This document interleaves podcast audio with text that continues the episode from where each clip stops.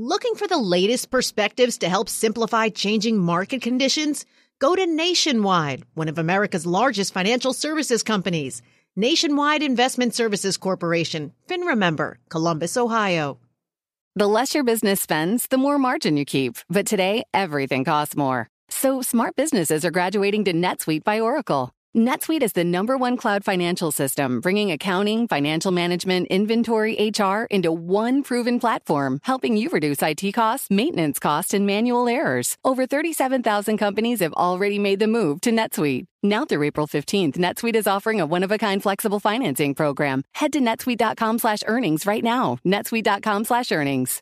Apollo Global Management posting a record in 2023 for private credit, the firm reporting more profit last year than the previous decade. Jim Zelter of Apollo joins us now for more. Jim, it's good to see you. You're with us for the ad. Good morning to you. Good to see you too. Always welcome. I appreciate the, uh, the invite. Well, thank you for coming on. Let's talk about these earnings. Well received by this market. What's underpinning these trends for you?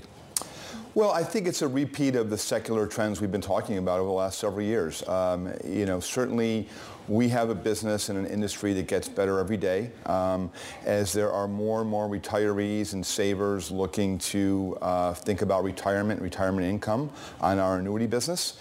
At the same time, you've got an evolving banking system, which I'm, ta- I'm sure we're talking about, where lots of companies are looking for a variety of capital solutions. We have the broadest toolbox, but as an industry, it's, it's a secular change and where we've been fortunate to be right in the middle of it. But you're right. We had a business last year that hit on all cylinders, all, all parts of our business. We're able to, uh, first and foremost, great investor performance. Uh, assets and asset gathering follows performance, and we did so on a very strong risk-adjusted basis. You went there early, so we'll go there early. what this means for the banks, there is a sentiment out there. You know how this is portrayed in the media. Sure. It goes something like this. Apollo's killing it, the banks are struggling. It's their loss is your win, your gain. Yeah. Is yeah, that yeah. how it works for you? Well, the reality is th- this is a brutally competitive business, and it has been for the 39 years I've been in the business. If whether it's your, whether you're in the banking side, or the asset management side, or NB, anywhere in between, you know the competition for uh, market share for for assets is always brutally competitive. But certainly, it's a it's a great narrative right now. The reality is there's much more of a symbiotic relationship um, that exists, and we're a major counterparty of all the large U.S. institutions and even globally in Japan and, and Europe as well. So it's not certainly on any one transaction, uh, a, a, buyout financing, whether it's going to go to the broadly syndicated market or it's going to go to private credit. These are all com- they're competitive within our industry and they're competitive within the banks. That's never going to change. Um, but the reality is the financing that takes place, uh, the counterparty financing that we get from the large institutions, really critical to our business.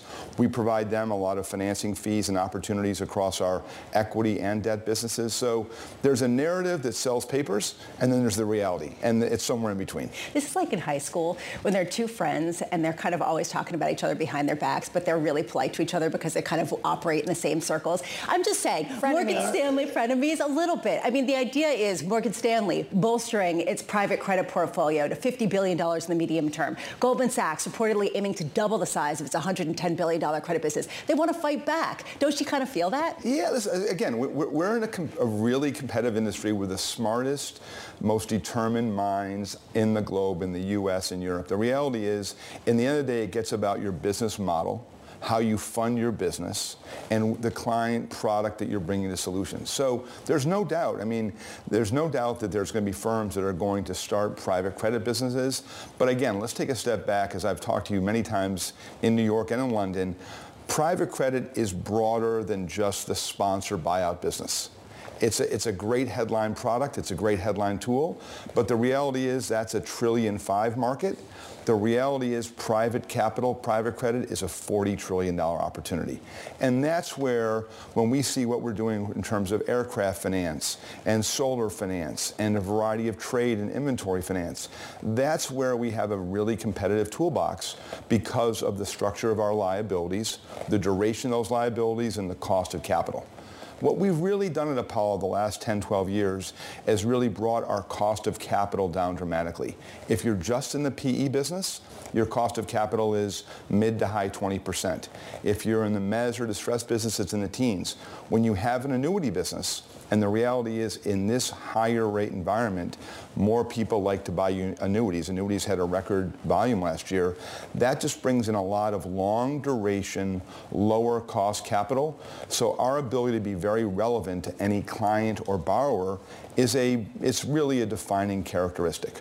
How much uh, has the money that you're talking about, which is coming from different sources than traditionally, uh, basically been the reason why we haven't seen the credit cycle that so many people were expecting?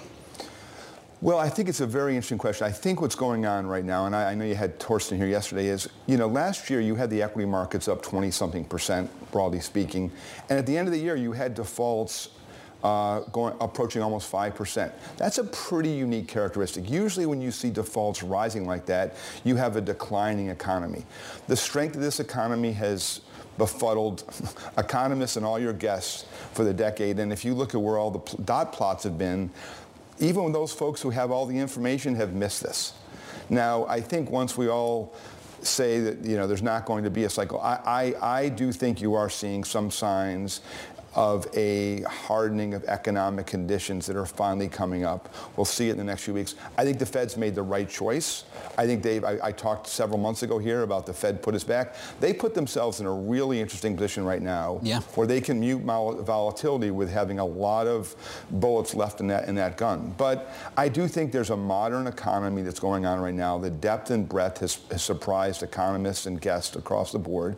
And it's a much more resilient economy. The U.S. economy is the is the bulwark of the Western world right now. It really is. Economy's strong, and I think you told us before Christmas, basically the Federal Reserve has the space now because of lower inflation to respond to negative shocks. What I'm trying to work out, though, of the issuance that we've seen so far, yeah. and this is more in public markets where Lisa and I have been talking about this boom in supply to start this year and this flood of demand. Is that because the economy's strong, or are we just anticipating lower rates this year? Which one is it? I, I, think it's a combination of, in, you know, the, the U.S. consumer has prepared themselves very well for a higher rate environment. Corporate balance sheets have prepared themselves very well for a balance sheet. And when people see financing opportunities, they know now that, like, don't wait around for perfection.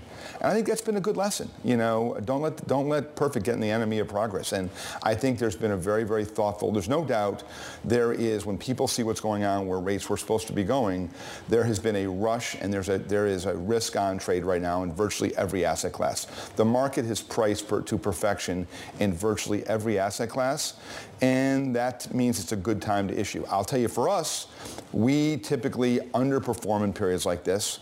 We have a lot of cash on the balance sheet at Athene right now. We're very low levered. We've put ourselves in a position, if there are pockets of volatility, we're going to be well positioned.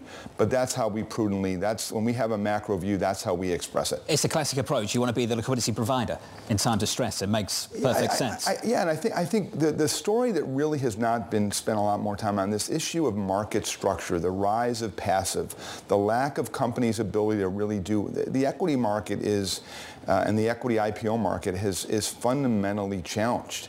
Um, and I know SPACs were not the answer, but the real, the real, the, in, in, in our view, that this market structure issue has been going on for several years. It's going on for a decade, and the advent of passive in scale now more than 50%. I, I think that's going to have profound implications on how companies raise capital going forward. We've got time to work through that through the ad because luckily you're going to stay with us. You mentioned credit stress. In fact, that's my word. I can't remember the word you used precisely, but I do want to ask you about that. Are you seeing pockets of stress right now? NYCB, commercial real estate, we talked about it for the best part of five minutes, market moves on. Yeah. What are you seeing? I think you are seeing in a very broad growing economy with massive fundamental strength, you're seeing some situations where companies either poor business plan or way too much debt and have not maybe recovered from the, uh, the COVID crisis. You're seeing that a little bit more in the corporate world. In the U.S., the U.S. consumer, we, we are the average uh, mortgage is 3.8%. We've not seen the pain that's been seen in the U.K. and Germany.